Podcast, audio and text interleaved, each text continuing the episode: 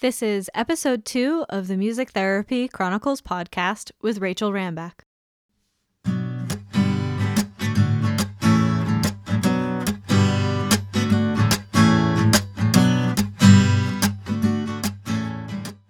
No, I'm turning off my phone I'm leaving it in the hotel and I'm not going to think about work. But to go away for a whole week, that's that's much more difficult.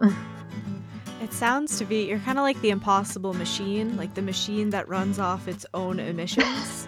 so like a car that would run off its own, you know, monoxide. Right, you're just, right, you know, I'm producing this and that's good, and then I'm also running off that, and you're just circular breathing. That's what comes to mind. yeah, you know Yeah. what? That's a really good way to describe it and it's it's odd. I know it sounds very strange the fact that that kind of is what fuels me. The work that I'm producing is what fuels me to do more of it. Um but I think that's a sign that well that maybe I am a little bit of a of a workaholic but um in a way that is not super stressful and that is not unhealthy.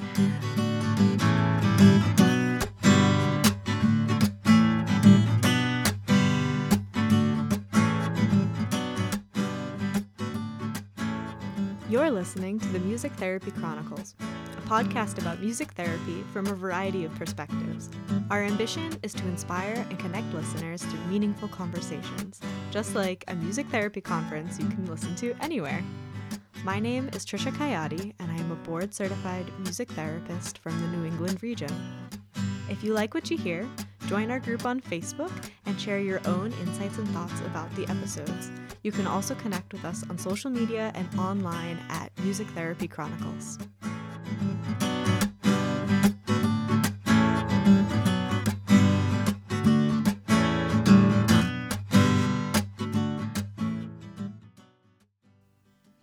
Welcome to the Music Therapy Chronicles podcast. Thank you so much for tuning in today for this conversation with Rachel Rambach, who is a powerhouse. She has so much passion and drive to do what she loves and to continue to produce content for music therapists to use, to work with her employees, to find different ways to create income as a music therapist. And talking with her honestly just really made me feel inspired to continue what I'm doing, to find passion in my work, and to find inspiration to continue to do the work from doing the work, if that makes sense. Uh, and I really enjoyed getting to know Rachel more. I get her emails and her newsletter, and I go to her website all the time and watch her YouTube videos for inspiration. And she really is just um, kind and motivated and really just wants to make a difference and help people in the all the different ways that she has learned how over the years.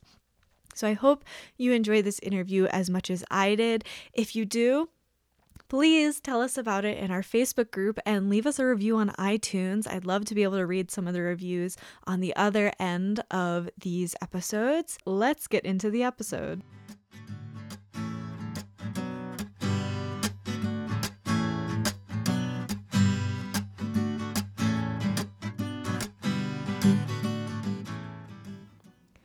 All right, Rachel, welcome to the podcast. Thank you so much for having me. I'm excited to talk with you. I'm excited to have you here. Thank you for making the time. I really appreciate that. Absolutely. So, we'll get into all the music therapy things, obviously, but what are some other things that you do in your time, some other projects you have? Ooh, well, work related projects or outside of work? Anything. Okay. I'm one of those people who the work that I do is so much fun that it's kind of what I do for fun as well as work. I love writing songs, I love singing and performing. So, a lot of what I do outside of my work work is writing songs, not just for my practice and for other music therapists, but songs that I perform and play. And then I do quite a bit of gigging. Um, so that's kind of what keeps me busy, what keeps me recharged, and what keeps me actively musical. Yeah, actively musical. That's a great a great way to put it.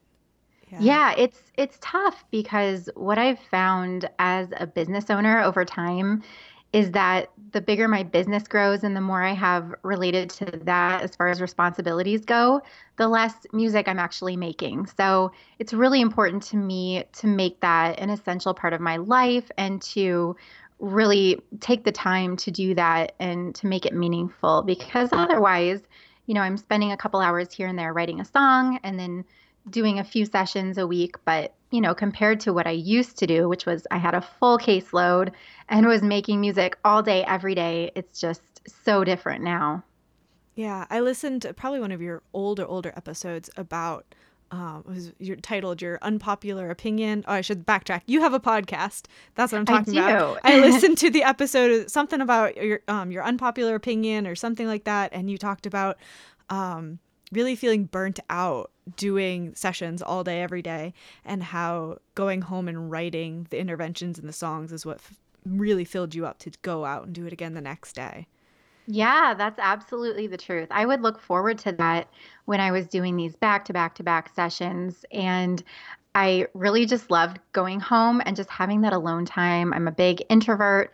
So having that alone time to really just put on my creative hat and just create and do things that were still within my wheelhouse as a music music therapist, but to n- not have not have all of the extra input that you have in the middle of a session.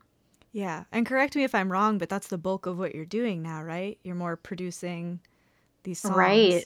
It is. Yeah, that's that's the majority of what I'm doing at this point and I really kind of did that by design. Um, like I said, up until a few years ago, I was working with a full caseload. I was leading multiple classes every week. I was basically working seven days a week, um, wow. especially once I started a family and now I have two kids. But even through having my second child, I was kind of rearranging my schedule so that my nights weren't as late as they had been.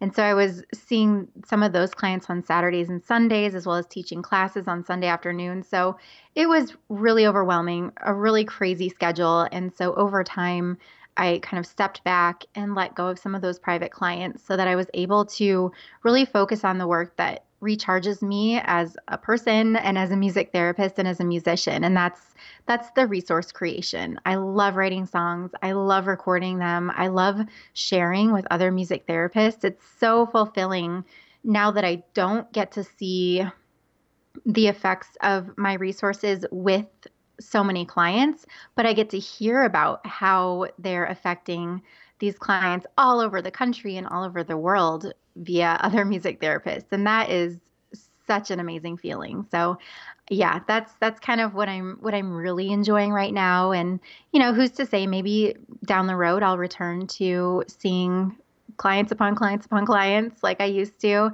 But right now that's that's kind of the sweet spot for me. Yeah. And speaking as one of the people who gets your emails and looks at your website, and whenever I'm planning, especially my group sessions, and I am just having a creative block, your website is the first one I go to to get some inspiration and some ideas for what I can oh, do. That's awesome. I love to hear that. And, you know, I've been there. I've been there so many times. And that was what really fueled me to start creating these songs and to start putting them out there. Um, I was doing that just a few years into being a music therapist. And it was scary at first because, you know, I had these thoughts like, who am I, you know, this brand new music therapist to share my work with other people who have been doing it for years. But what I found was that I think everybody has a voice, everybody has a perspective and has something to bring to the table. And I was hearing from music therapists had been practicing for 10, 20, 25 years saying, Oh, these are so fresh and so um, useful in my practice. Thank you so much for sharing these. And um, so that's kind of what keeps me going is just knowing that um, that I'm helping contribute to the pot because not everybody loves that part of coming up with interventions and coming up with resources and songs, and that's what I really love. So so yeah, I'm I'm definitely gonna keep doing that. Yeah, I, you're doing a great job. I don't know if you listen to uh, another music therapy podcast was recently launched called the Music Therapy Hour. And oh, I don't know that one. Yeah, it, I think they're on episode two or three, so very okay. new. And the last episode I listened to, um, at the end it was what resource can you recommend and the the guest recommended you and your website oh, no kidding. and i was thinking wow i have an interview with her this is super exciting so um yeah oh cool. it's all over the place I'll which have i'm to sure go back know. and listen yeah yeah alrighty let's let's circle back how did you get into music therapy what sparked that I actually went into my undergrad having never heard of music therapy before, didn't know it was a thing. I was a vocal performance major planning to perform. I was studying opera and classical music and really my my dream was to work at Disney and to be a Disney performer and I actually went to school down in Winter Park, Florida, which is 20 minutes away from Orlando. So I I kind of always had that in the back of my head that okay, yeah, I'm to I'm to become a classically trained singer, but then who knows? Maybe I'll do musical theater, maybe I'll do opera, maybe I'll do Disney. Um, I was just kind of keeping the options open, but as time went on, I started to realize that there was something missing when I was focusing primarily on performance, and that was the helping aspect. I kind of realized that as a performer, you know, you're bringing people joy, you're bringing people entertainment, but where is where is the rest of it? Where is the the other connection?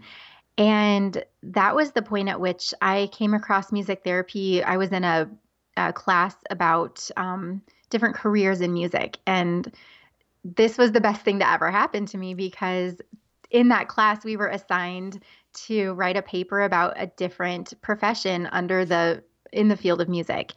And so a simple Google search brought this up and I thought music therapy. Okay, I need to look into this. And that's what I ended up writing my paper on and it was then that I realized okay, this is the combination of music and helping people. Like what could be more perfect?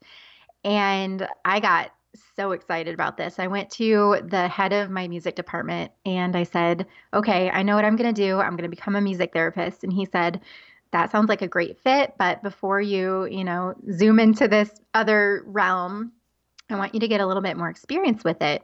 And he actually knew a music therapist in Orlando that was practicing and she had a private practice. And so he set me up with her and I did some shadowing. And this was in my sophomore year of college. And so that shadowing really just sealed the deal for me. And I ended up going to my advisor then and I proposed, What do you think about the idea of graduating early with my undergrad in vocal performance and then going on to do my master's in music therapy? And so we kind of looked over my record and my credits that I had um, gotten so far. And between the credits that I'd received in high school from taking AP classes and some college courses, um, combined with what I had taken that first year and a half, you know, as a music major, that we take a million credits every Yeah. semester. yeah So he's looking at at my um, credits and he's like, "I think you could graduate after the first semester of your junior year." wow And that I mean, the thought of it was terrifying. Thinking, oh my gosh, I have like two more semesters and then I'm going to leave all my friends and go to grad school. Really? But at the same time, I was so excited about pursuing music therapy that I went for it. I worked with him to kind of figure out what classes were still missing, what I needed to do in those last two semesters.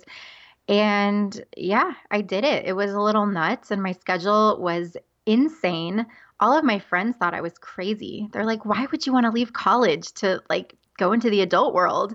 But they just didn't understand that I had found the exact profession that was, I felt like, meant for me.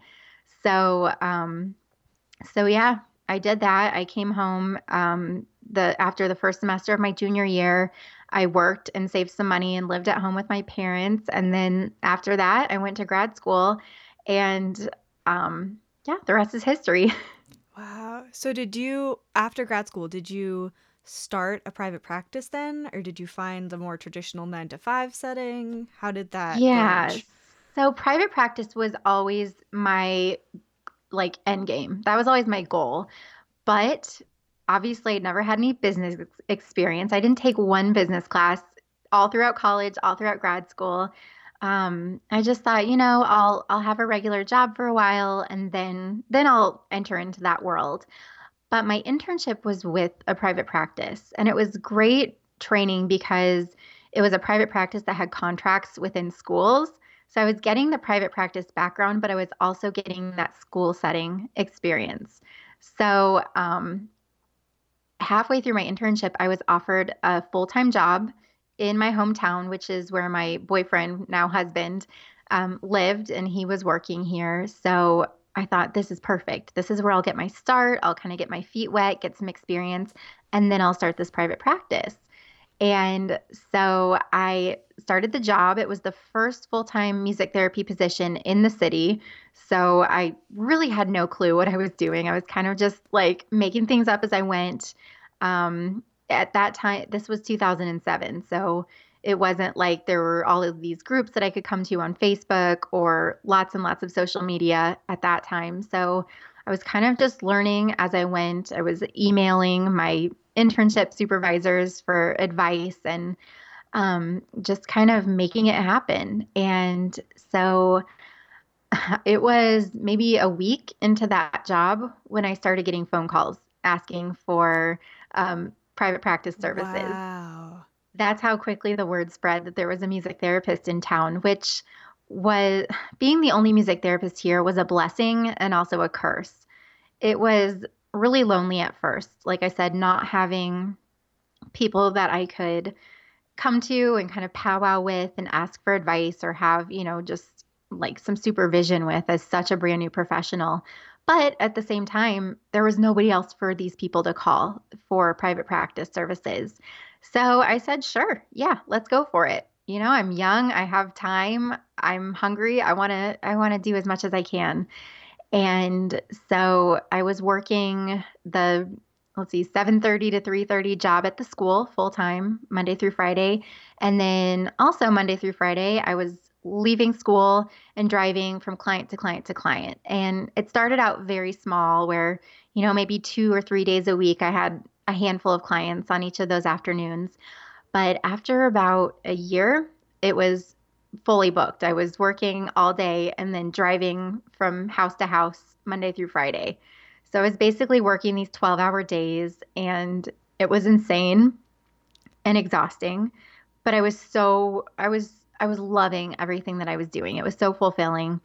So at that point, I ended up, my husband and I bought a new house, and that house allowed me to have a private practice inside of my home which was nice because then my clients could come to me and I wasn't spending all of this extra time driving. So instead of seeing maybe four or five clients per night, I was able to see like seven or eight or nine. Wow. And it yeah, it sounds crazy now and it I can't believe looking back that I that I had such a rigorous schedule. But like I said, I was right out of grad school and internship. So um it was fun and it was exciting. It was cool to see the business growing without a lot of work on my end. People always ask me, like, how did you get your private practice up and running? How did you market it? What were the what were the marketing tools that you used? And I was like, um, word of mouth. And that's what I still say today. We don't do a lot of marketing even now. Um, and my practice looks a lot different now than it did back then. But it's always been word of mouth. People that come to me for private practice services, they have really strong networks, and the community is very close knit here in Springfield, especially amongst special needs families. And word travels really fast. So you kind of have a reputation before you even have a chance to kind of establish it yourself. Um, but yeah, that's kind of how it evolved. So I was starting my full time job and entering into private practice at the same time. And so I felt like I got kind of the best of both worlds as I went through the years. Yeah, and you're still growing. You um I don't know if you're still hiring, but you had a job listing recently out. I don't know if that's yeah. still active, but so... we actually we actually just offered the job the job on Thursday afternoon. Congratulations! Was accepted. Thank you.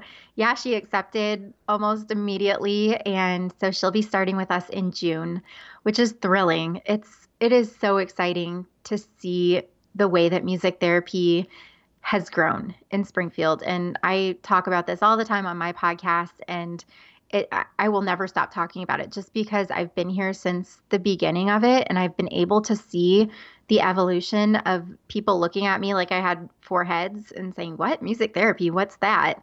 To now, I say, Oh, I have a, a private practice in a studio called Music Therapy Connections. And people are like, Oh, yeah, I know Music Therapy Connections, such and such, and this family and these other people go there. Um, and so to see that evolution has been just amazing. Yeah, that's that's really great. What Thank you. advice would you give for someone who might be in a similar situation where, you know, all of this is happening and coming and they're not really they're not really guiding the evolution of whatever's going on, but it just it just keeps growing and growing. What would you tell them?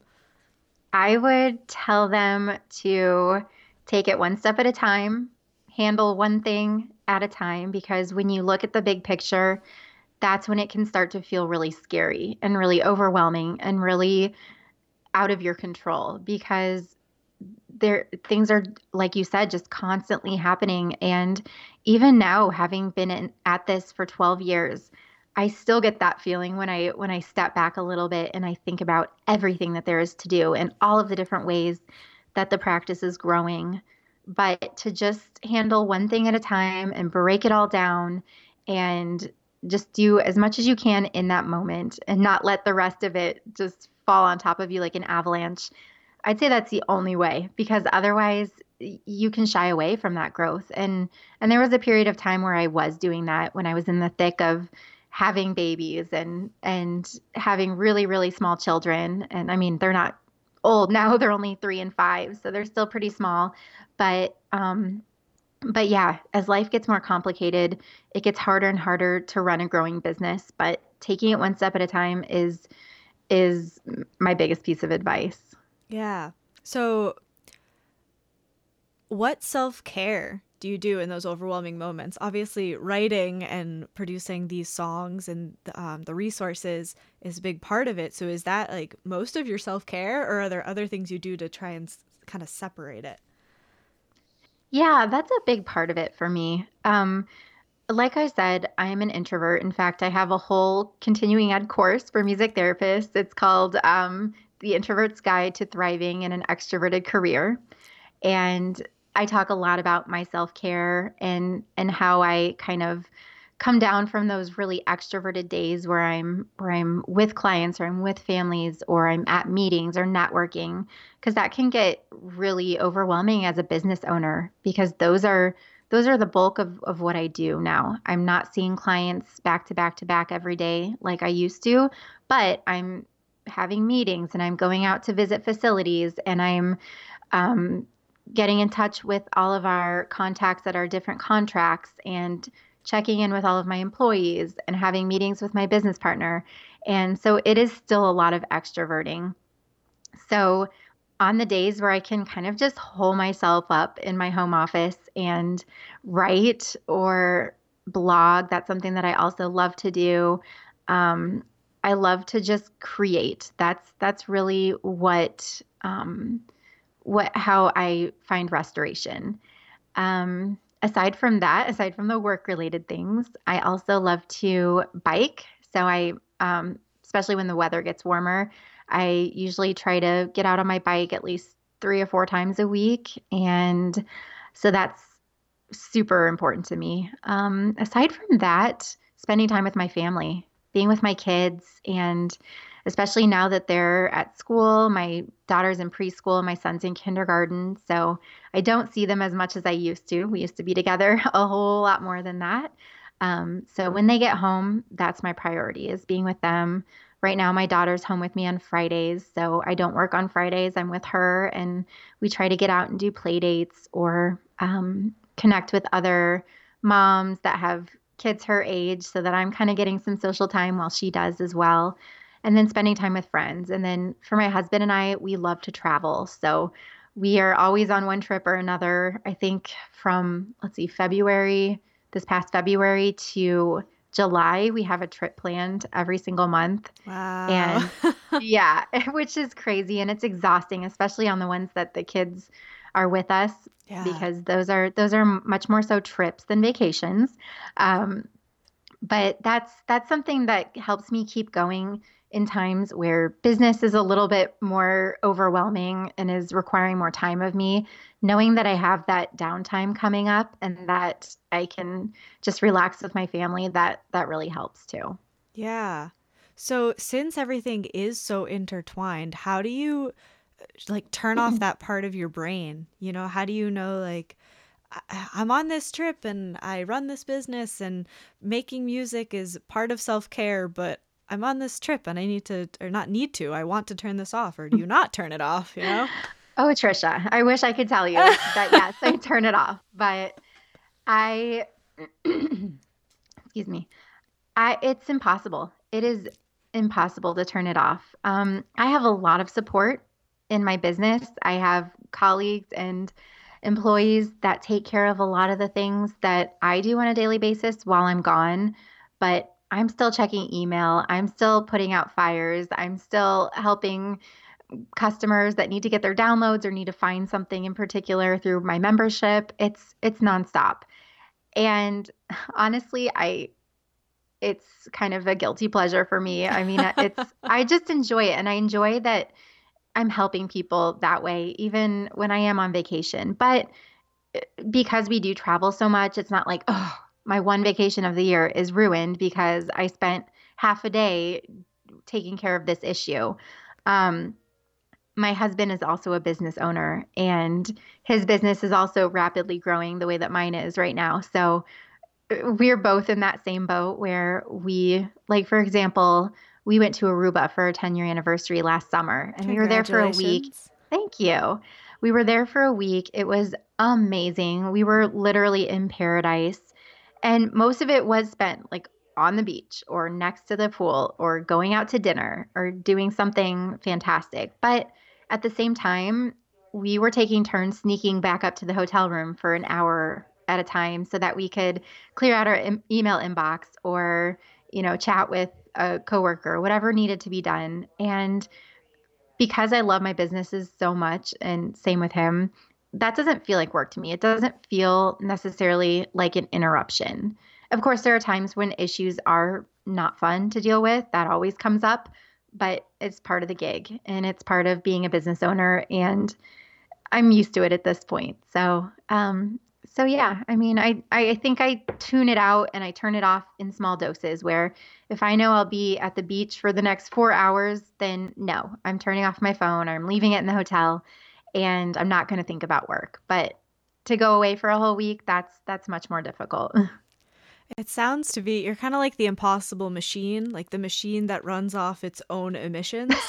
so like a car that would run off its own, you know, monoxide. Right, you're just, you know, right, I'm producing right. this and that's good and then I'm also running off that and you're just circular breathing, that's what comes to mind. yeah, you know what? That's a really good way to describe it and it's it's odd. I know it sounds very strange the fact that that kind of is what fuels me. The work that I'm producing is what fuels me to do more of it. Um, but I think that's a sign that well, that maybe I am a little bit of a of a workaholic, but um, in a way that is not super stressful and that is not unhealthy. Um, I have been in a place where the amount of work that I'm doing is unhealthy. And thankfully, that's years past. And I learned what my limits were and what my boundaries were because I did not know those early in my career. Um, there was a point right after I resigned from my full time job and decided to go into private practice full time.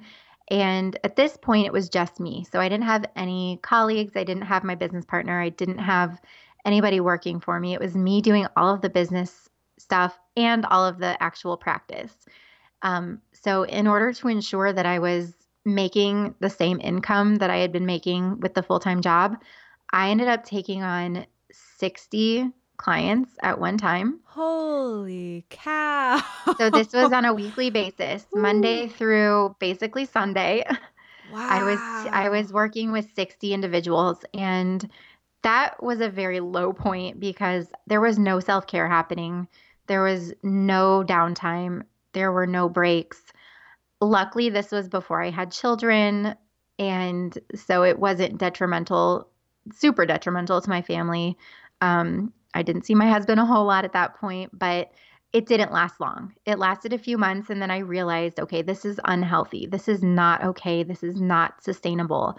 And I'm glad that I went through that because now I have that story to tell other music therapists. I've told my employees and other people that I've talked to that are in private practice and kind of given them that warning that you need to find that spot that feels good to you, where you're not spending every waking hour, if not seeing clients, then planning for clients or creating visuals for clients.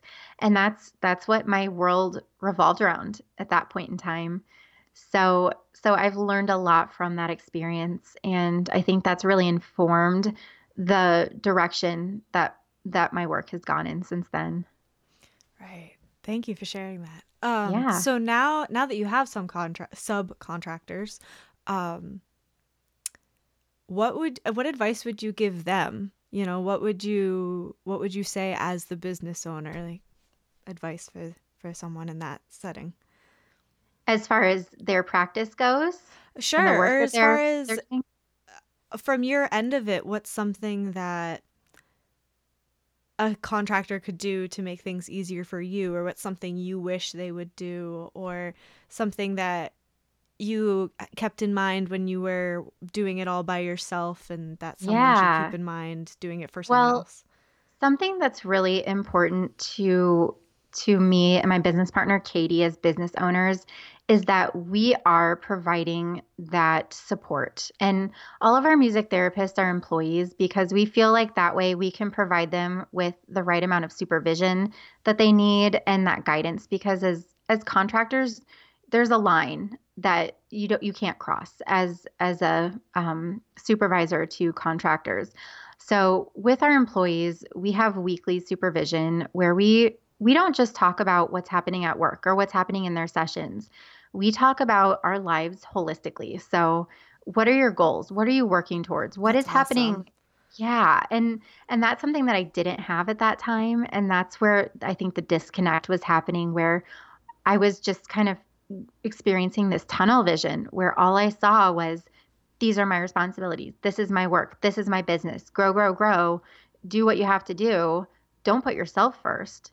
Now I come first. My family comes first. My self care, my sanity, all of that comes before seeing clients and taking on more clients and growing my business. And honestly, that's the way it has to be if you want to live a healthy, balanced life. And I put balance in quotations because nothing's ever truly balanced. You know, life moves in waves and there are times when your business is just overtaking things and then there are times where you are just kind of chilling with business and you're letting things flow and your focus is on your kids or your family or it's on taking a vacation and maybe you're doing some of those things when you have a chance but that's not your focus.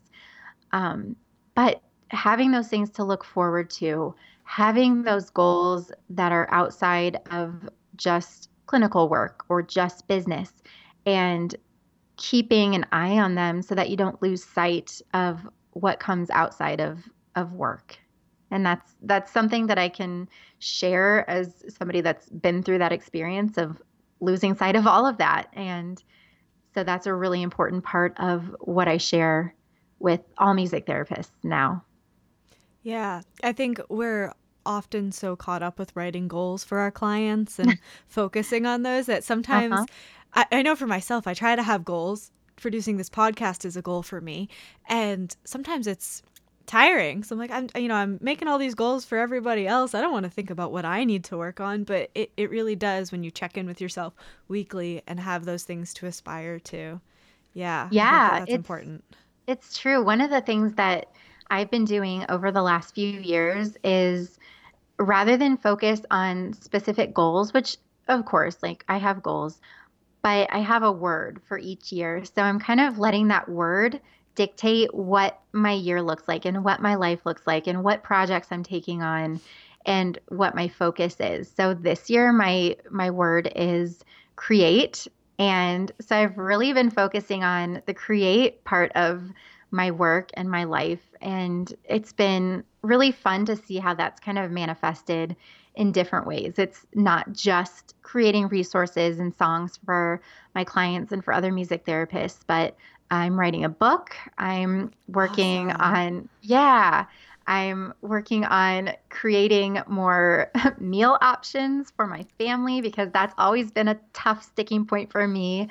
Um, so it means so many different things. Um, last year, my word was joy. So I was focusing on just finding different joyful ways to live my life and and not um, being so boxed in by by work, family, you know, having these categories, but really just going after the joy, no matter where it was. So so that's I think a little bit more fun and a little bit more freeing because when you set these really stringent goals, then you feel like you have this this um, kind of like narrow line that you're following and that can be overwhelming especially when you have things in your life that are taking up a lot of your time or that are kind of your focus so so being able to kind of change things as you go and not feel married to these specific goals is really freeing yeah, I also pick a, a word for the year and try and oh, stick nice. with that. Yeah. Do you What's do, your word for this year? Oh, my word for this year is um, about like financial abundance. Honestly. Okay. like that's. Oh you know? well, then you'll be you'll be interested in my book that I'm working on. awesome! I'm looking forward to that. Yeah, I've read like uh, Dave Ramsey's The Total Money Makeover uh-huh. and the Financial Diet, and you know all those kinds of things. So yeah, yeah. Yeah. Very cool. Awesome. I'm looking forward to your book then. I'll keep my yeah. eyes out for that one. Awesome. Yeah, so it's it's called Innovative Income for Music Therapists and it's all about the different ways that you can make money as a music therapist because so many people don't realize all the different options out there.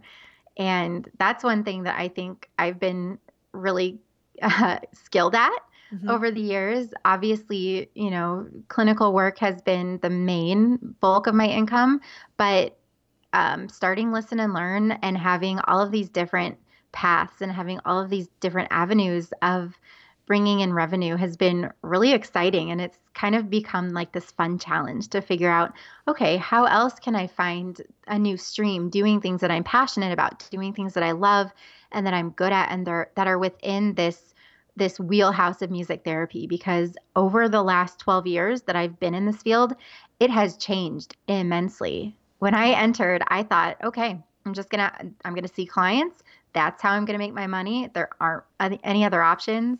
The end. But now it's a different world and it's so exciting. Yeah, and the digital age just really opens that up, right? Exactly. Yeah, yeah I, I love that title too. Oh, thank you. Um, I saw on your website you have Elizabeth Gilbert's Big Magic. Yeah, uh-huh. such a good book. If anyone's oh, listening fantastic. and hasn't read that book or listened to it on Audible or something, check that I've listened out. to it on Audible, I think, four times now. Wow, good yeah. for you. yeah, yeah, that's a good one for sure. Mm-hmm. Very inspiring. Yeah, I'm I'm really excited for your book now because I and you just seem to have that that uh, all the different ways to pull in income that are all music therapy related, and that's that's really awesome. Thank you. Um, alrighty. So when you're sitting down and your your word is creative, um, I guess maybe not even sitting down. What's your process? Do you go out for a walk and wait for things to come to you? Do you block out time to work on a project? How do you fuel your creativity? Yeah. So, I'm a very systematic person. In fact, I just created a teaching episode for Imagine, the early childhood music therapy magazine. Um, I created a, a video teaching episode about my songwriting process. And as I describe in the video, I have a very systematic process for this where it's like I do this and this and this. Um, I would love to say that, like, oh, you know, I go where the wind carries me and I go for like a walk and then I let inspiration hit me and then I act on it in the moment. But because my schedule is so busy and because it's kind of boxed in by, okay, the kids go to school at this time and I have to pick them up at this time, my days are very, very scheduled. So I have my days that are very um, studio heavy, where I'm in the studio either working with kids or having meetings. And then I have the days where I'm home, and those are really my create days. So usually Mondays, sometimes Wednesday afternoons, and Thursdays. Those are my really heavy creation days where I know that in the morning, as soon as my kids leave, I I make sure that my house is tidy because working from home, if I have a messy space, that just will frazzle me for the entire day and I won't be able to really dive into my work. So as soon as they leave, I kind of clean up the messes that happen the minute they get out of bed. And then I get to my desk. And I always, either the night before or Sunday going into a new week, I plan out every task that needs to happen, um, whether it's an appointment or a meeting or creative work. So a blog post that I'm writing or a song that I'm writing or recording that I'm doing. And um, so I already know what's going to be happening during that time. And I just kind of go for it. I step by step, you know, I'm sitting here at my computer, I've got my coffee, and I just go in order of what needs to be done. And I just kind of get into this zone. I have an app that I love to use. It's called Coffitivity. And basically, it's um, it's a coffee house sounds like it sounds like you're in a coffee house, but it's just this audio playing. It's either on your desktop or you can download it to your iPhone. But I find that really helpful because then it's not just dead silence that I'm working with. So if I'm writing lyrics or if I'm writing a blog post, then I'll do that. As far as recording goes, I batch that. So I usually do like five or six songs in a two day sitting. So wow. I've got my lead sheets written out. I've got my rough drafts recorded that I use kind of as a reference when I'm creating my actual recordings. And I will just sit, I've got my computer with me, I've got my guitar next to me, and um, I just go. And and that's something that I've learned, you know, when you have only a few hours to get that work done, you'll get it done because there aren't once the kids are home, forget it. None of that creative work is going to happen. So, so yeah, it's it's very systematic. It's um a lot of the inspiration just comes to me throughout the week, whether it's um, trying to figure out what songs I need to write, what people have asked, like suggestions of songs that people have asked me to write, or specific needs of my clients and students or other coworkers in the office. So I kind of know the plan and I, I write everything down because as you get older and have kids, your memory just doesn't work as well as it used to. Um, I use Trello to organize everything. So when I was mentioning that I write everything out on Sundays or the night before, I have a Trello board that's divided into days. So each day has a column, and then each card is a different task or um, appointment that I have. So everything is written out. When I think of something, I immediately write it down so that I don't forget it. And um, the same goes with inspiration, like for a song, or if I come up with some lyrics, I'll just um, put them into a Trello card so it's up there already when I go to actually act on it, or I'll record a voice memo with a little song idea or something like that. So I rely a lot on technology to help me with my creative process. Yeah, well, we have it, so why not use it? Right? Exactly. Yeah, yeah, why not make the most of it? That does sound like a, an awesome process. I've heard before, um, more in the terms of like college papers, where if you say, "Oh, I have until Wednesday," to write this like you, your brain will take up the whole time where if you oh, say exactly. i have two hours to write this somehow you will do it in that two hours so yeah, yeah. i think there's a law or something related or about that mm-hmm. but I, I can't remember what it's called at the moment but yeah it's so true yeah definitely Alrighty. Are you ready to move into some rapid fire questions? Yeah, I'm excited. All right. Your your answers don't have to be quick, but the questions are. Gotcha. So the first one we'll warm up with coffee or tea. Oh, coffee, 100%. I start my day with coffee every single morning. Good. Alrighty. Yes. Early bird or night owl? Ooh, definitely early bird. Um, there was a time in my life where I was an early bird and a night owl because just having kids necessitated that. But now I love to get up really early and try to get a lot of stuff done before even my kids wake up. And um, because at night, really, my brain's just so done that after the kids are in bed, my husband and I just love to eat dinner on our own and then watch whatever show we're watching on Netflix or Hulu or whatever and just kind of chill. So definitely early bird. Yeah, I relate to that. Getting it all done yes. so that you can relax later. Oh, yeah, it's great. Totally. What is your music therapy elevator pitch? Oh, goodness. Okay.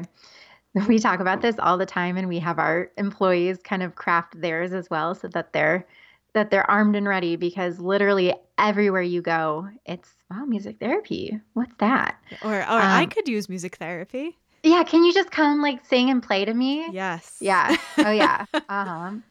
I basically just explain that music therapy is a way of helping people achieve goals that are not related to music through the use of musical instruments, singing, playing, improvising, and you can work on a lot of the same things that children, because I do work mainly with children, that children learn in school or in speech therapy or in OT. So, all kinds of different goals motor goals, speech goals, communication. You can achieve those goals through music. I like to keep it simple. yeah.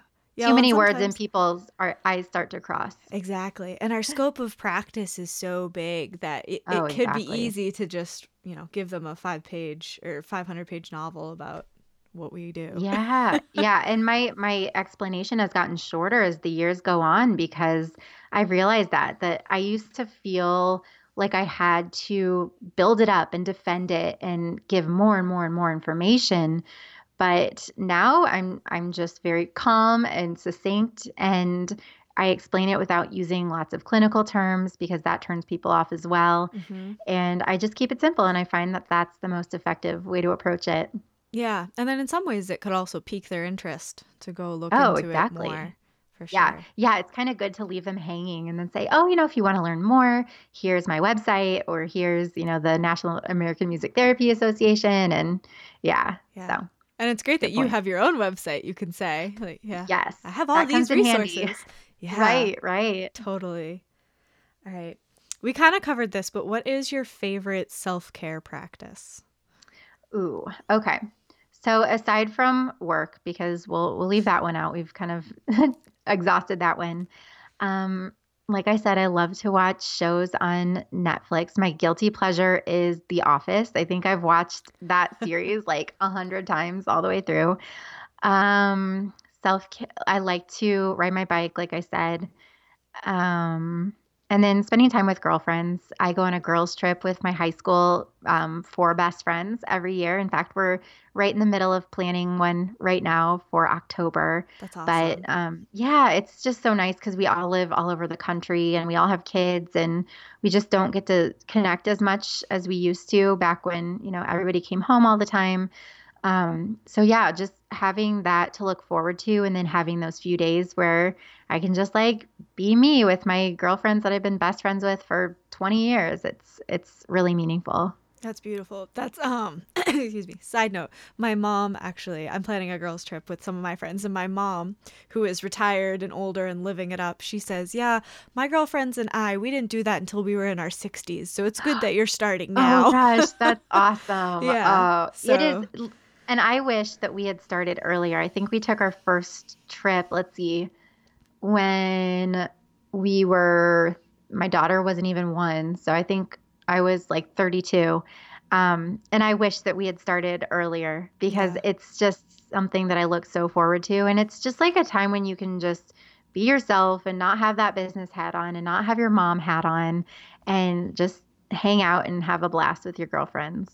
Yeah, good for you. Alrighty.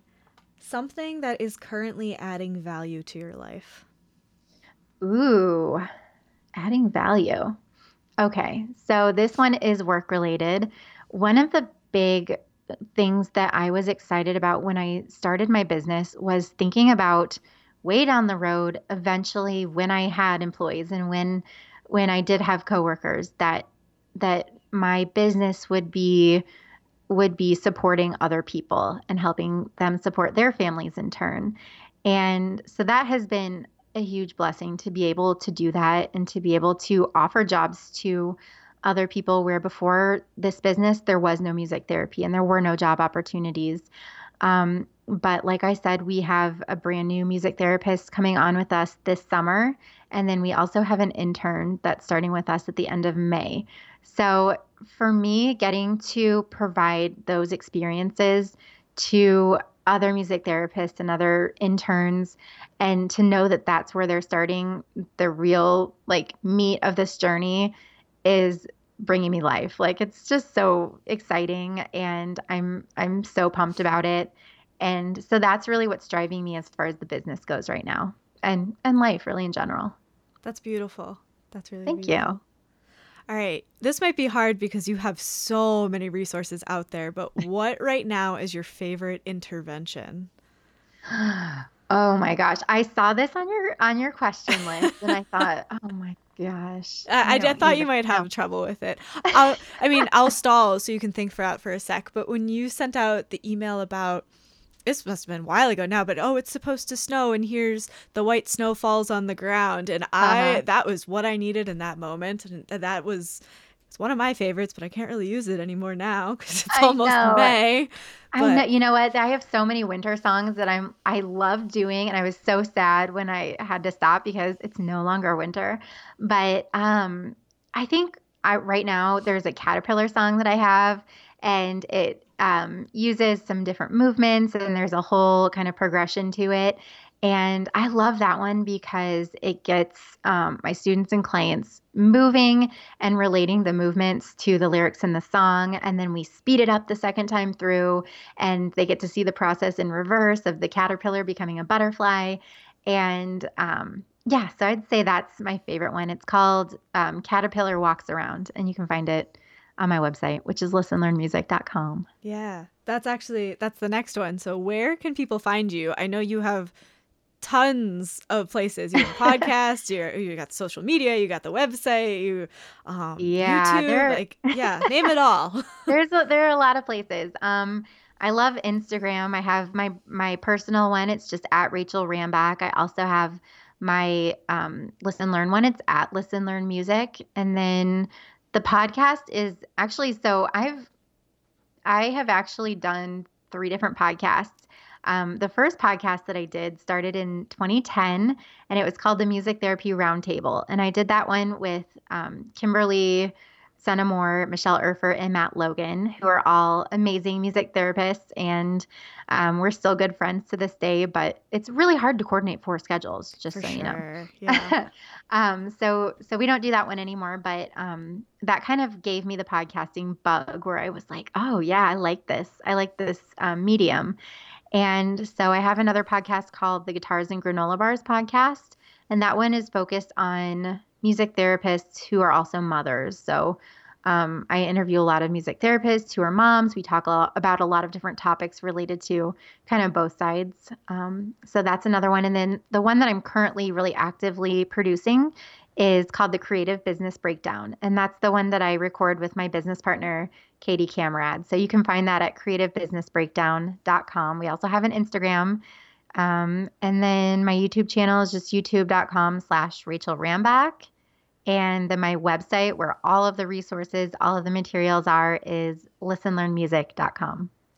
Great. Yeah, and tons, tons of wonderful stuff on there. I meant to mention this earlier, but like you said, you have the lead sheets and the recorded music and the intervention ideas for all your stuff that you send out too, which is I do. great. You get a full, a full idea of what you and, have produced. And really, that's that was my my big goal was for it to be a place where somebody could come and find a song that that fits the the goal that they're trying to achieve with a client or a group or a class. And then really have all of the materials that they would need to learn that song and then implement it right there. So the lead sheet with the lyrics and the chords. I even have an instrumental track so that if they wanted to record a version for their client, they could do that easily. Um, there's the MP3, and then like you said, the facilitation guide with the step to step, step by step process, as well as adaptations and all of the different goal areas.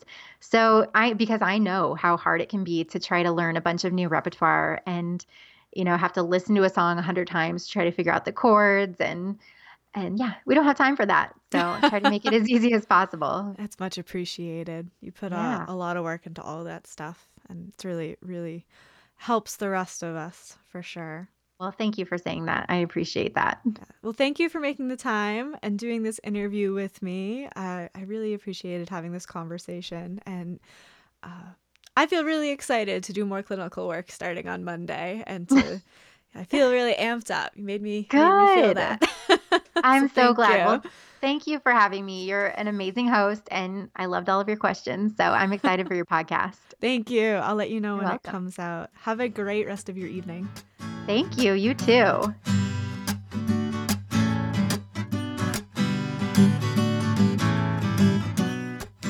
Wasn't that a great episode? Rachel has so much insight about all these different avenues that she's explored, and it truly sounds like she's created this beautiful balance and this wonderful life. I wish that I could insert myself into some of those weekly meetings she has, uh, checkups with her employees, because I personally feel like that, taking that as a holistic view and being able to have all of those weekly checkups with other people who are doing the same work as you would be so beneficial for so many of us.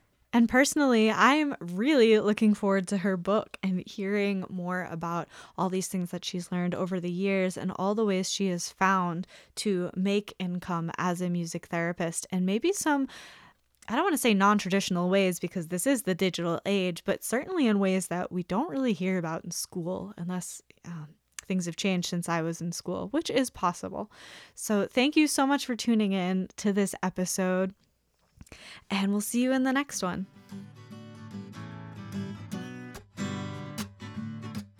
Thanks again for tuning into this episode of the Music Therapy Chronicles podcast. If you're interested in being on an episode or have someone in mind that we should interview, please let us know by emailing us at feedback at musictherapychronicles.com. Thanks again for tuning in.